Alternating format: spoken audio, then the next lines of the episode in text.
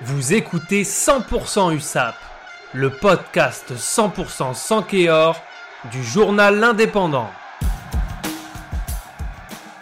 On a vu un USAP à deux visages samedi après-midi au stade Ernest Vallon de Toulouse.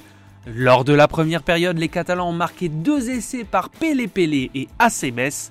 Une transformation et une pénalité par Tédère pour terminer la première période à 15 partout. Une mi-temps qui a suscité beaucoup d'espoir auprès de nombreux supporters catalans qui avaient fait le déplacement.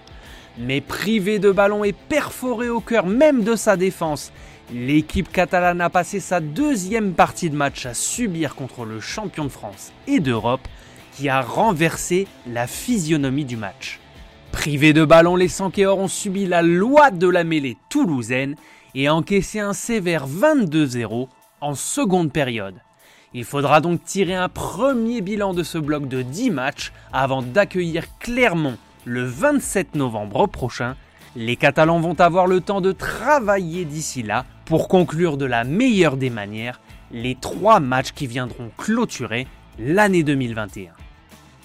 C'était 100% USAP, le podcast 100% sans Kéor du journal L'Indépendant, réalisé à partir des écrits de Laura Cosanias et Gilles Navarro pour l'Indépendant.